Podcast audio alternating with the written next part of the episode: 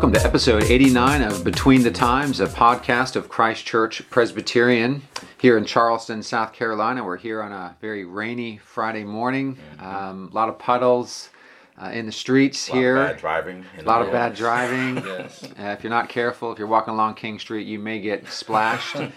uh, but it's good to be here with my two uh, dear brothers in Christ, uh, Dr. Gabriel Williams and the almost Reverend Michael Bauer, who will be ordained on November the 21st. Fourth. 24th, that's right. So thank you. I'm glad I won't show up on the 21st for ordination. Um, November the 24th uh, in our evening service. Uh, we are delighted uh, to take part in that with you, Michael, and uh, we're so thankful to God that you, you made it. you made it through. Made it. Yeah. And what a lot of our listeners won't uh, completely understand uh, is all of the toil and the sweat and the tears that goes into coming to this point where the elders will lay hands on you and set you apart. This isn't just one day you woke up and thought, you know, I'm going to become a pastor, and uh, you go to one of the leaders, and then we take you to the side and lay hands and ordain you. Um, this is a long process, isn't it? Uh, why don't you just, in summary, give our listeners a, uh, a, a summary of that process? Well, uh, uh, certainly a prerequisite for uh, ordination is a, a Master of Divinity or a master's degree um, in theology. And so uh, that's a three to four year process. rigorous theological study. Right. Um, it is uh, not for the faint of heart, certainly. Um, so that that is a, a big uh, part of it. Um, but then after that, after the, after you write all those papers and read all those books and um, uh, and graduate, there is uh, the the trials of ordination in a specific presbytery of the PCA. So, in the Low Country Presbytery um, and in the PCA in general, there are six written exams that are required, where um, uh, on various topics, um, and uh, we have to ha- have to write those exams that are very lengthy and um, very time consuming. Um, Took me 12 hours. yeah, I took one break, yeah. and it was 12 hours. I remember Yeah. it well. yes, it, it is a long process. Um, and then after those are completed, I sat down with the um, with the committee. Uh, From the Presbytery, from the Credentials Presbytery, Committee, yeah. yes, um, the the credentials committee, and we sat uh, sat down and, and walked through those exams, um, clarifying anything that I that I wrote uh, that needed to be clarified or expanding where I, I didn't give enough, um, and just making sure that they knew I know what I'm talking about. And um, after that, that was about an hour and a half or so uh, with the committee. Um, after that, uh, they they approved me, um, and then And recommended you to the Presbytery. the Presbytery, yes. So then last week, last Thursday, uh, November the 7th, um, I stood before the Presbytery and, and preached a sermon um, uh, from Galatians chapter 3 and then um, was examined on the floor by the Presbytery. Um, so the, the chairman of the committee asked specific questions on the, the different topics uh, that I had to take those exams in. Um, and then he opened up the questions to the floor, and, and I was asked uh, a number of different things from, from ministers and elders on the floor. Sure, and uh, all of that was uh, passed. Uh, you, you you passed uh, with, without any question, and uh, so uh, congratulations, brother. Yeah, we're so so thankful. We we do believe in an educated ministry Right. uh, in the PCA, and uh, we would never want to go to uh, an attorney who didn't go to graduate school and learn about law. We would never want to go to a medical doctor who didn't go to medical school to learn human anatomy. Uh, and so we are physicians of the souls. We are to be uh, workmen uh, in the Word, and we can't do that without proper preparation. And so we we thank God for uh, the Lord raising you up and now um, launching you into a lifetime of, of ordained ministry. And uh, the main task uh, that you have and that all uh, ordained ministers have is to preach the word. Uh, we are to be preachers of the word. We learn a lot about that in our homiletics classes in Yes. seminary. Uh, we talk a lot about it in, in fellowship together with uh, fellow ministers and, and, and, and future ministers. But the one thing perhaps we don't talk about uh, enough uh, in the life of the church is how to be a good listener of sermons. Uh, It's not just pastors that need to study how to faithfully preach biblical sermons, but congregants uh, need to understand how to listen well uh, to sermons, uh, how to listen to and appropriate, to take in the word as it's being proclaimed uh, to them Lord's Day after Lord's Day. And uh, we have uh, in the Westminster Larger Catechism a question and an answer, a very helpful and fairly thorough answer mm-hmm. about. how to listen to the Word of God in public worship as it's being preached. And question 160 of the Larger Catechism asks this What is required of those that hear the word preached? Again, what is required of those that hear the word preached? Uh, the answer is it is required of those that hear the word preached that they attend upon it with diligence, preparation, and prayer, examine what they hear by the Scriptures Receive the truth with faith, love, meekness, and readiness of mind as the Word of God. Meditate and confer of it or discuss it. Hide it in their hearts and bring forth the fruit of it in their lives. Uh, now, what we want to do in this episode is, is simply walk through each of these uh, clauses of this answer and uh, and consider what it means to be a good listener uh, of preaching and to understand what is required of those that hear the word preached. Uh, when Jesus was transfigured, we have this in Matthew 17, uh, a voice uh, from the cloud that overshadowed uh, Christ uh, declared, This is the voice of the Father, This is my beloved Son with whom I am well pleased. Listen to him. Amen. Listen to him. we are, first and foremost, as disciples of Christ, meant to listen to Christ, to listen to his word. He is wisdom from God. He is the way, the truth, and the life. And he uh, proclaims God's truth to us. He is God's truth to us. And his word, the word of Christ, uh, Romans 10 17, is that which we must hear because when we hear the word of Christ, faith is created in us and faith is nourished. Mm-hmm. And so the word of Christ is not just the, the letters in red, uh, it's everything from Genesis to Revelation, for Christ is the word uh, of God. And so let's open up this uh, time to, to consider some of these aspects. And let's begin by um, looking at this first section. It is required of those that hear the word preached that they attend upon it with diligence. What does that mean, to attend upon it with diligence? When you if you take the idea of diligence in any other field, you're thinking of devotion, you're thinking of commitment, you're thinking of in yourself. If I truly want to know something, and we do this with all things, even when we think about hobbies. If you want to do a hobby, well, you prepare yourself for it. You get all this background information. In today's era, you get a lot of YouTube videos. You study, you pay, so you're paying very close attention. And the point of this is to simply say that there's the tendency to say, or there's a tendency for when a minister preaches for you to be so distracted it goes in one ear and yeah. just kind of goes out yeah. the other ear. Or passive. Or yes. completely we, passive. We don't get passivity out of this exactly. response, do we, about what's required yes. for the listening? It's diligent and active listening. And some of you probably have you know, done some sort of education sort of classes when you've heard the difference between passive listening and active listening. And much of that has to do with the posture of the mind. It has to do with, just in the practical sense, you can tell if someone is checking out in their mind just based on how they lean in their chair, for instance. A lot of these things are basically just saying that you have to uh, take the reins of your mind and focus it with pinpoint of precision yeah. to pay attention. Let me ask you this: as a college professor, you're you have students sitting in front of you all the time, oh, yeah. and is it pretty easy to tell from their posture whether or not they're engaged?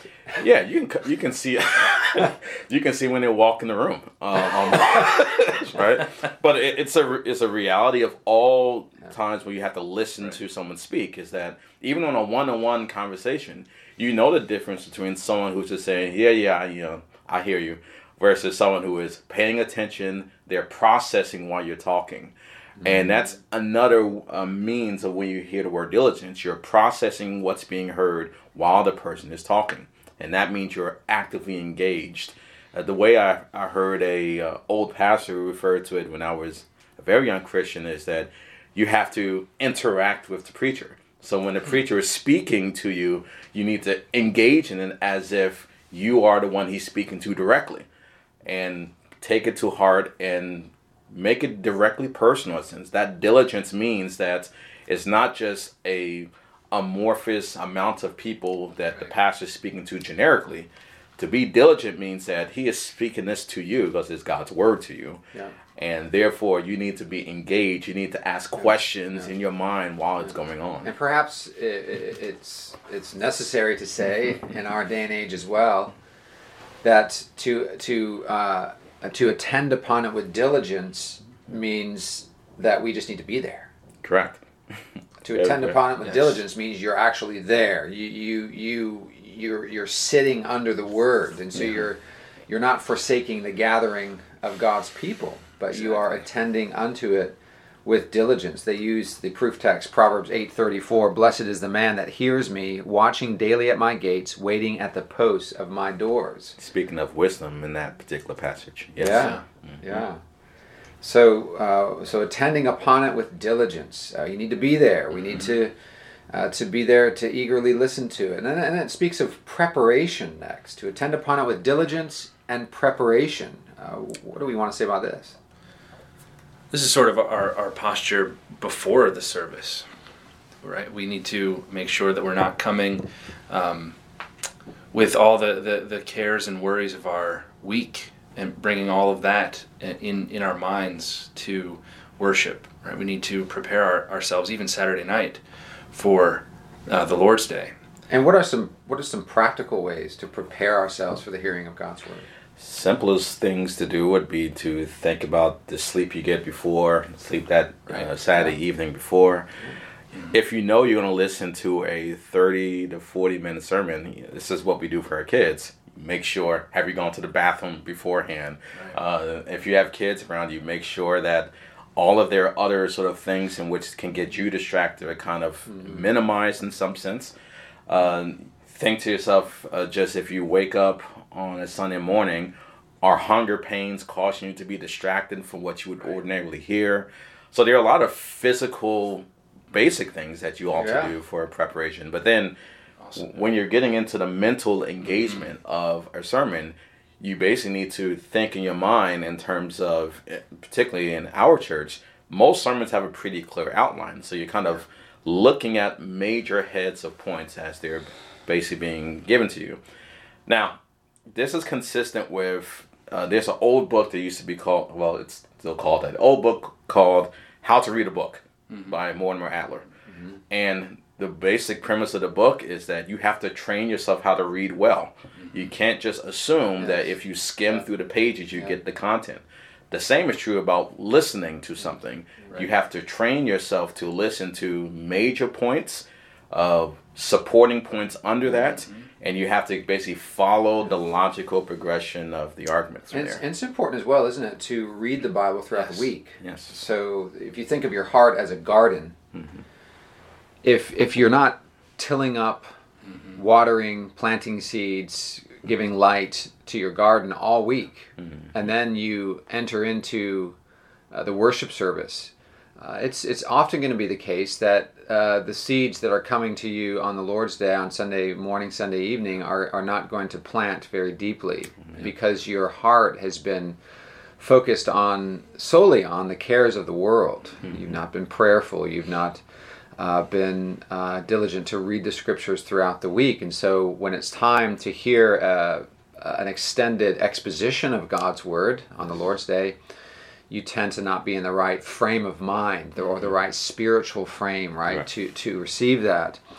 And so preparation is uh, it's important. And you know, when I think about the times when I've um, run races, you know, uh, some some shorter, some longer. Let's use the marathon as as an example.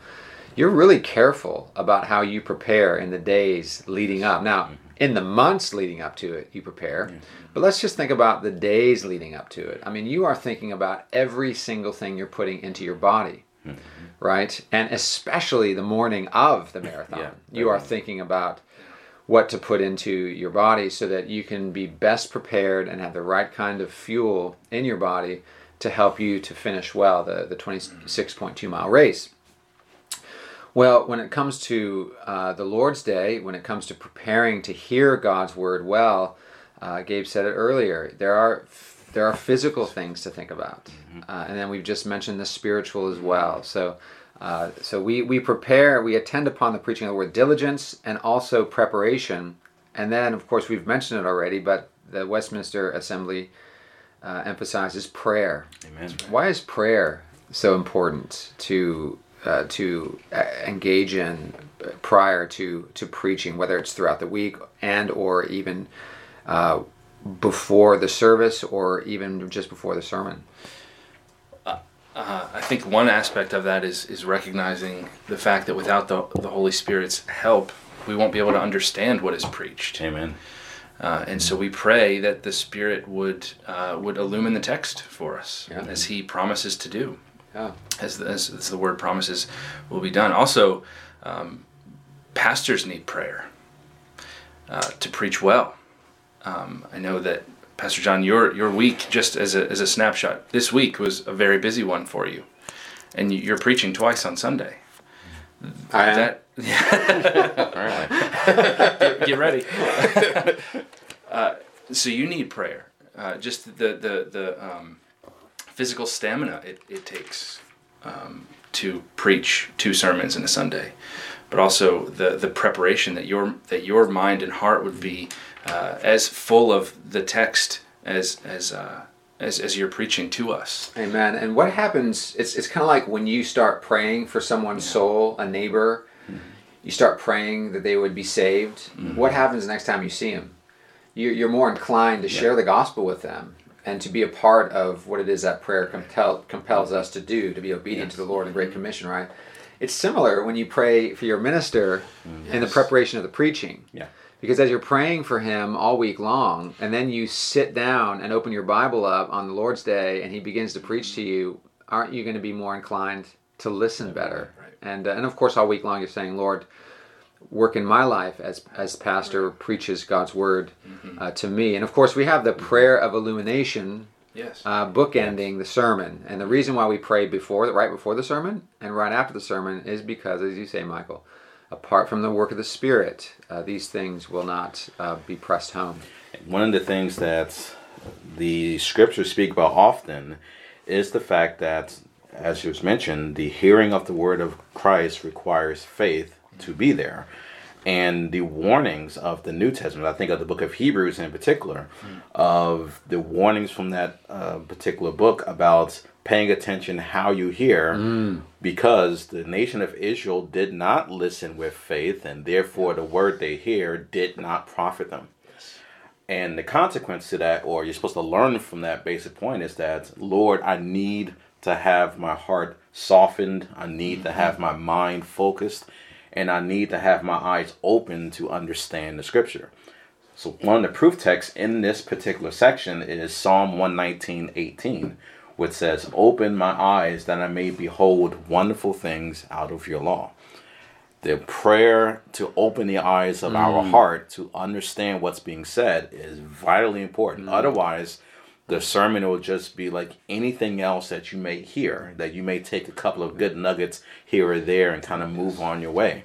The reality is that the whole Word of God is spiritual and is meant to pierce your heart and is meant to uh, transform who you are. And that only do- is done when the Holy Spirit works through it. And prayer is one of the means by which God works uh, through our listening to sermons. Amen.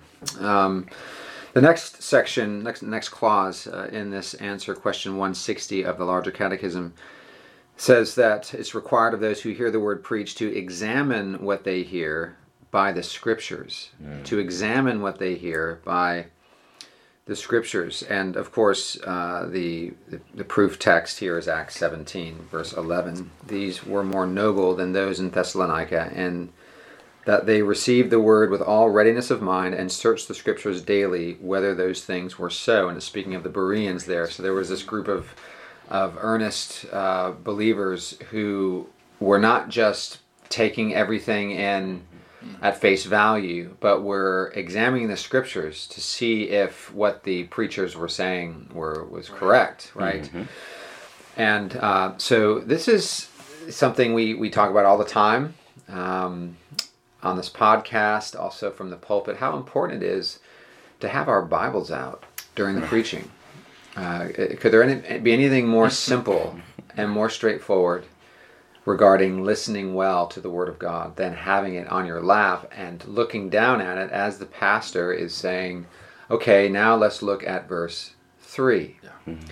And you read it, and while you're reading it, you're looking down at your text. And uh, it is, people are distracted in our day. People do have shorter attention spans. And the reason that is, and we've talked about it before, is, is modern technology. Mm-hmm. Uh, you're, you know, anybody could be an actor these days. I say that, you know, I'm, I'm, I'm, I'm exaggerating here, but just about anyone could be an actor or an actress today. You know why? Because clips in movies now are like three seconds. right. mm-hmm. You don't have to learn long sets of lines. You can learn the lines right before you say them, uh, right before the next um, scene.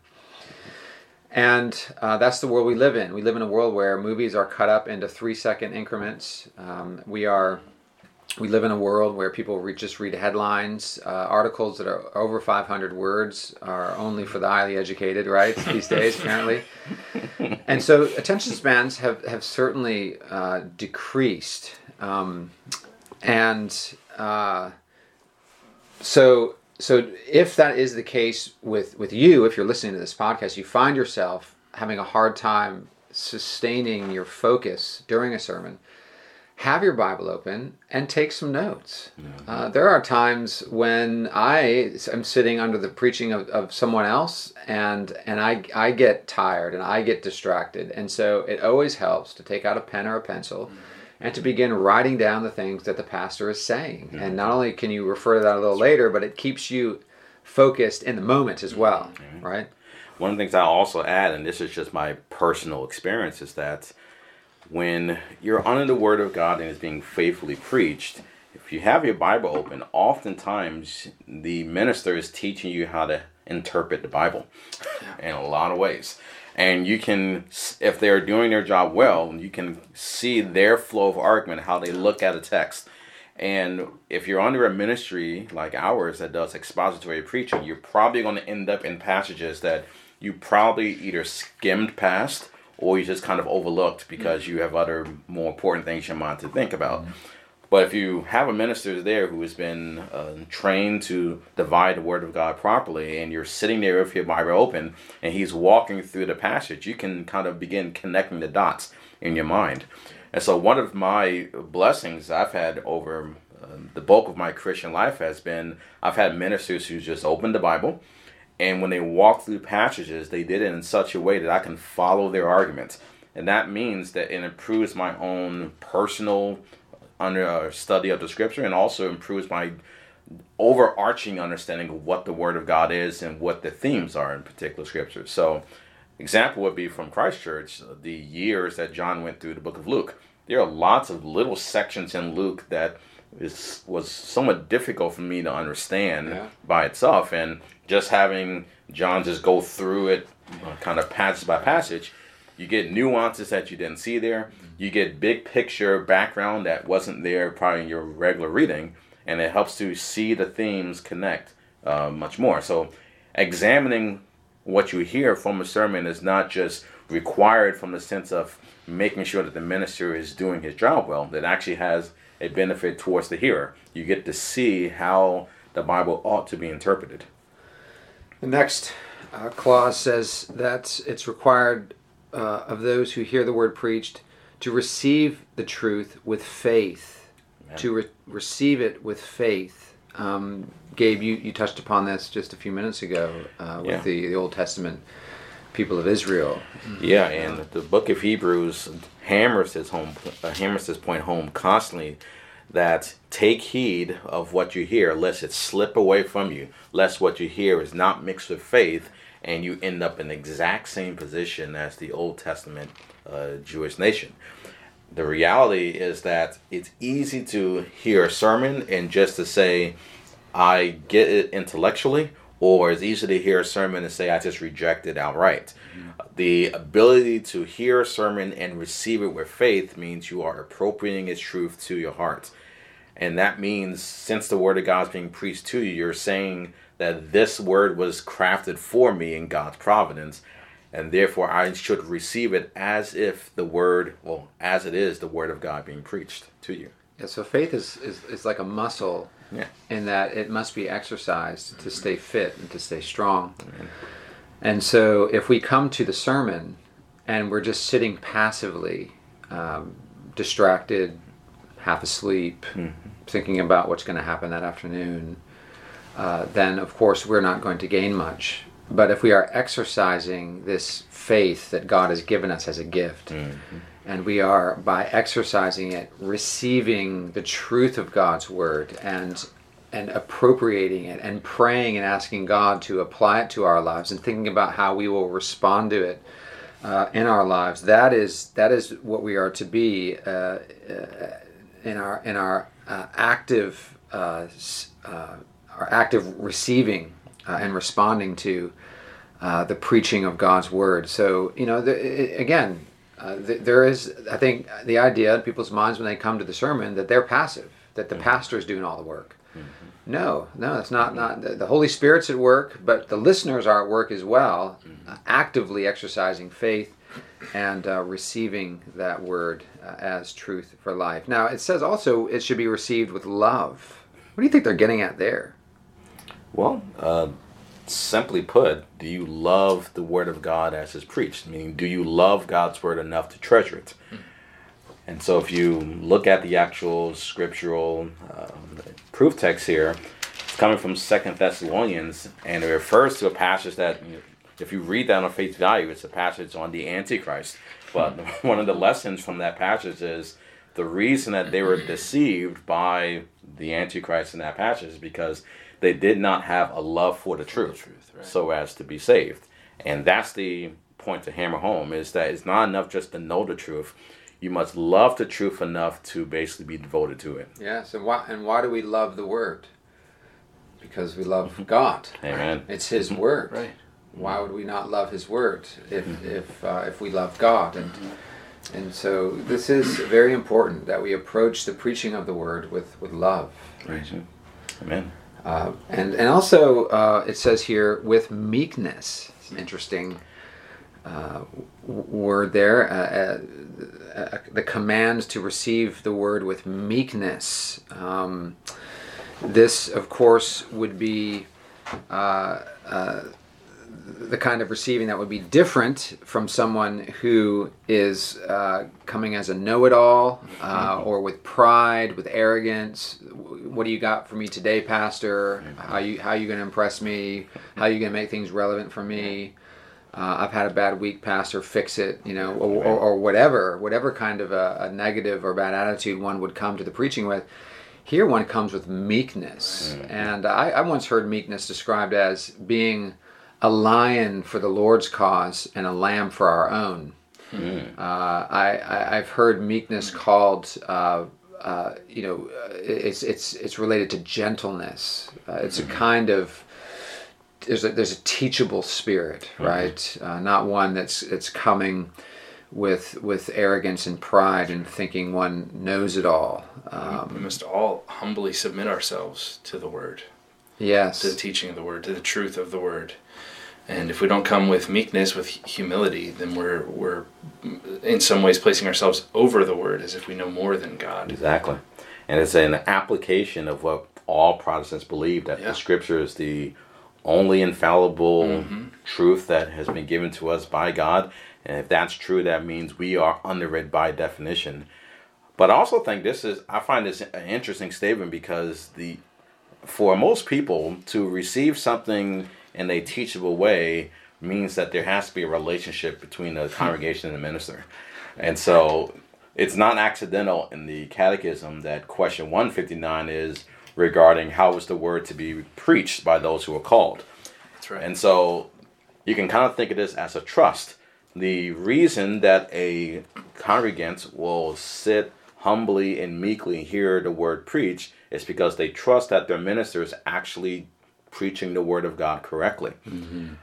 And sometimes that's actually the real issue. Sometimes you just there are situations that some may be in where you have reason to be suspicious over what's being taught to you because it can be hit or miss, or simply put, they're just not doing their job. Mm-hmm. But if a minister has proven himself to be a steward of God's word and is doing it faithfully, that means you have no reason for that type of suspicion, and thus you can actually sit humbly and receive it, and mm-hmm. don't have to have the mentality where mm-hmm. I'm basically ready to critique you as soon as you leave the pulpit, sort of mm-hmm. mentality. Yeah, and and you know w- one thing I've uh, noticed over the last decade is the profound lack of discernment amongst mm. evangelicals, so mm. that someone could listen to, you know, uh, R.C. Sproul one minute and then listen to Joel Osteen the next minute, and they're like they think both of them are just great. You know, they're basically both teaching uh, the same uh, thing, and um, you know, I think it, it's it's it's in, it's important that we aren't suspicious of our ministers, but also we need discernment, don't we? Uh, and and and it's it's knowing the word, of course, uh, being in the word throughout the week, knowing the word, that then helps us to discern when things are not being taught properly That's right. so that when you have a charlatan, you know, who's making tens of millions of dollars off of off of of, of you know well-meaning Christians who are watching their TV shows and sending them money, and so they can buy their new jet and all these things. Um, uh, so that you you recognize like this is not right. Something something's not right about this. Uh, so so we receive it with meekness uh, and with love, uh, but uh, you know with readiness of mind as well and and and that that includes discernment and so we want to have readiness of mind we sort of uh, covered that already that's right. earlier i think Yes, the the same passage of the Bereans that they're known for being more noble because they were examined and they were basically known as being ready of mind to do it properly. right. yes and then it, it ends this this sort of long sentence by saying uh, that we receive the truth with faith love meekness and readiness of mind as the word of god and the um, uh, the uh, proof text is from 1 thessalonians 2.13 for this cause also uh, we thank god without ceasing because when you received the word of god which you heard of us you received it not as the word of men but as it is in truth the word of god which effectually works also in you that believe. Uh, so this is bringing up an important um, question uh, what is being proclaimed when the pastor is proclaiming uh, Right. the Bible uh, in his in his sermon when he's teaching on the Bible. Uh, the the second Helvetic Confession, uh, written in the in the 1560s, uh, a Reformation, a post Reformation, or second Reformation uh, confession, says that the preaching of the word is the word of God, and of course that that phrase there has has been a bit controversial uh, at times because people say, well, "What do you mean?" Because when the pastor is explaining it, his actual words aren't inspired. Only the text he preaches is inspired, right? Uh, so, what do we do with that? Well, uh, the point that's being made here is that as the Bible is being faithfully preached, we must receive it as the Word of God. Uh, we're not saying that the pastor's explanation uh, of the text, or the pastor's actual words, are inspired as are the apostolic and prophetic word that comes from the Bible. But we still must receive it as the Word of God, authoritative uh, in our lives. So, so the question is, how are we approaching the preaching of the Word? Are we saying, "Oh, that's just," you know, I, I've said it before, but you know, when, when people after a sermon say, you know, thank you for your message, John. I understand why they're saying that, okay? But I hope it's not my message. I hope it's not mine. I, I hope that what I've done is faithfully communicated to you God's message that is found uh, in His Word. Um, so it it is the Word of God. So if, if, if you walk away from the sermon and you don't like something that the pastor has said, but what the pastor has said is from the Scripture and it's truly the Word of God, then your your your your fight is with the Lord. Amen. It's not with any individual minister, right? We were just talking yesterday that ministers are, are heralds. They we bring the message from God to God's people. Uh, and that's it. We don't change it. We don't alter it. We don't say this is my interpretation of what uh, what this message says. Um, no, we preach the word, Yes. and and that's it. Um, it's it's a simple calling in terms of its uh, in terms of explaining what it is we're doing. Whether the execution is not always simple. Um, but that's it. Uh, we don't add to it. We don't take away from it. And that's why it's important for the the uh, the, the those who receive the word, who hear the word, that they examine what they hear by the scriptures, that they are ready in their minds to receive it, because um, not every preacher takes that task seriously, and and or not every preacher understands that his task is to be a herald and not uh, a, an interpreter or a or Or a translator. or a translator, Yeah. right? no way to say that. Right. Several years ago, I was listening to um, a pastor that I knew was an Arminian uh, preach from Ephesians 1. and he read the whole text for, for his sermon, so I think 3 through 14. Right. And I was thinking, what is he going to do with this? and I'll tell you, he did so many gymnastics, uh, bouncing around those those very clear verses about God choosing us before the foundation of the world and predestinating us, uh, and, and and and these these clear truths that are found there. He he just did gymnastics to bounce over and around them and and he just didn't deal with them. And and my thought was, if anybody had their Bibles open and they were following along, they would know immediately that he is not honestly dealing with this text. Yeah. And uh, and that needs to be true for every church. Yes. Uh, we all need to have our Bibles open so that we can keep our ministers accountable and so that we can also be encouraged um, with what we are learning from the Bible phrases, clauses, words that perhaps you never noticed before. You will notice more clearly with your Bible open and following along, along like the uh, the Bereans. So this is the preaching of the Word of God is the Word of God. That's a that's a Reformation uh, emphasis. Um, we're also to uh, meditate upon it. What, what should we? Meditation Think about is this. a lost art among many modern uh, people, just in Yeah. general, not just uh, among Christians. It's a lost art in general because there's a mile of a difference between hearing something and essentially digesting and chewing it. And so there's a old Puritan book called The Art of Divine Meditation. If you're interested, just go on monergism.com or purchase the book from the Banner of Truth, probably. But basic idea of meditation from there is that you get the picture of think of a cow slowly chewing the cud, slowly chewing it, digesting, pondering. Think of what happens when you hear something that really piqued your interest. You bounce it back and forth in your head. You think about it. It you go. It goes through your heart, back to your head, back through your heart, back to your head. So what you're talking about is different than Eastern meditation. Yeah, that's is Eastern a- meditation is is the emptying of the mind. the emptying of the mind. Christians don't do no, that. Divine meditation is filling and focusing the mind on the particular uh, object that you're examining. And so, in this particular case, the reason that you're called to meditate is because Jesus' parables. Take Yeah. heed of the things you hear because it could slip from you, or as in the parable of the, of the uh, sower, it can be taken from you by the enemy. And the point is, if you're not engaging in that meditation, it's not surprising that a four days after the sermon, you have no idea what was said. That's not accidental. It's not. It's because you're not chewing, digesting, pondering, and reflecting. Why is that there. so hard in our day? Why is me- why is this art of meditation so difficult in our day? Because it really is difficult in our day. Why is that?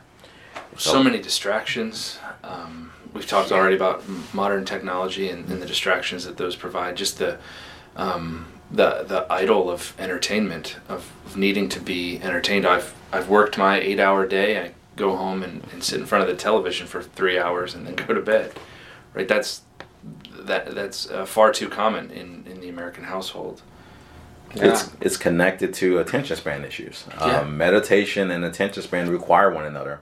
Uh, your attention span grows when you force yourself to ponder something for a period of time, but also the opposite is true. Yeah. If you're not actively taking the time to meditate, you're going to lose your attention span, and hence they are tied into each other. And that's why one of the basic things you must do to improve it is to at least go back over something more than once. There's a there's a lot of neurological studies on this just in terms Yes. of the mind where Yes. um, you remember about 15% of what you hear you remember about 30% of what you read you remember about 50% of what you hear and read and you remember 70% of something you hear read and do or apply and the application of meditation is those three hearing reading applying and then going back and forth through it And then also uh, discussing it is Yes. a very helpful thing. Yeah. I, I find personally that in addition to those emphases, Gabe, you just mentioned, uh, discussing it, which here the, the Westminster Divines say, and confer of it, which just means to discuss it. And they, they, they um, point us to Deuteronomy 6, 6 and 7. Uh, and these words which I commanded you this day shall be in your heart, and you shall teach them diligently unto thy children, and shall talk of them when you sit in your house, and when you walk by the way, and when you lie down, and when you rise up. And so here we have uh, the um, uh, in the home. Uh, uh, in while recreating, uh, whatever we're doing, that it, it's not an awkward or strange thing to talk about the Lord, to talk about the mm-hmm. things we're, we're, we're learning, to talk about them with our children, to mm-hmm. talk about them with our spouse, and and so I find that some people they want to to personalize. They they say, well, my religion's personal. Um, mm-hmm. the Bible says it's not supposed to be personal. It's supposed to be something that we we we live in community with and talk to each other about within our families, within our congregation. So theological dialogue, things we're learning in our Bible time, things we're learning in the sermon. Here we're speaking specifically about, about hearing sermons well. So a good a good diligent hearers of, of preaching are required to discuss that preaching. Uh, that doesn't mean just discussing the pastor's illustrations or the or the the humorous story that he told to make a point. Like you're discussing the theology and the doctrine that you learn to encourage you and uh, to ask what does this mean for our lives? How does this change the way we do things as a family? How does this change our schedule, for instance? So you hear a, a sermon on the doctrine of the Sabbath, like, okay, do you just sort of you know raise your eyebrows and and look at society and say well that's not going to work and just move on with life? Or do you say does the bible teach this and what does it mean Yeah. uh, for for our lives? So so we confer it uh, we we hide it in our hearts as deuteronomy 6 encourages us to do as well to hide the word of god uh, in our our hearts that's connected to meditation that's connected to discussing it. Um, it gets lodged into our hearts and begins to transform uh, our lives. And then uh, finally we have to bring forth the fruit of it uh, in our lives. A good hearing of the preaching. What is required of those that hear the word preached it is to bring forth the fruit of it uh, in our lives. So what what what connection is being made here? This is james chapter 1 yeah. Uh, Yeah. Do not just merely hear the word, but be a doer of the word. And then you have the illustration from James. The one who merely hears and doesn't do is like a man who looks into a mirror, then looks away and forgot what he looks like or what manner of man he is. But the one who actually does do it, and according to James 125, this is the one who looks into the perfect law of liberty, continues therein. He is not just a forget, forgetful hearer, but a doer of the work or the word, and this man shall be blessed in his deed. So the reality is that eh, there's a practical sense of you hear something, you put into work, but when you speak of what the word of God is instructing here, it's spiritual. It applies to the heart. So it was not just enough to hear it with your natural mind.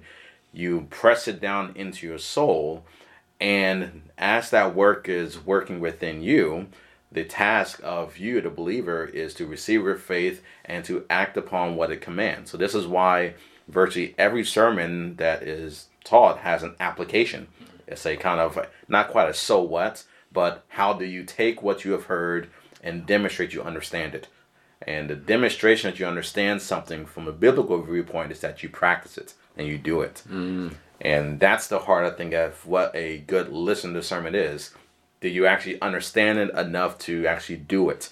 And you only do that when you receive it with faith, you receive it with humility and meekness, you love the truth, and you meditate upon it. That's how you get to the point of now I must do it. Yes, and and remember the gospel is good news that we hear. Amen. It's good news that we hear. And so, as that good news is announced, uh, proclaimed, uh, heralded every Lord's Day in morning and evening worship through the preaching of, of the Word of God, let us come to it with ears to hear. Uh, let us come to it with diligence. Uh, let us prepare to hear it. Let us pray for the preaching of the word, for the minister's preparation and delivery, as well as for our reception of it. Let's let's examine uh, what we hear by the scriptures and receive that truth with faith and love and meekness and readiness of mind as the word of God, not just as the word of man, but as the word of God. Let's meditate upon it and discuss it and, and hide it in our hearts and then uh, bring it forth uh, with fruit in our lives, being doers of the word and not just hearers. And that that is I mean, is there anything more important than this, brothers, uh, regarding our piety, uh, being good hearers of the of the word? And so, uh, we pray that uh, all of our listeners will be much encouraged by this, and that um, that uh, we will all uh, seek to be better listeners of the preaching of God's word. We hope you enjoyed this episode, and we will see you next time on Between the Times.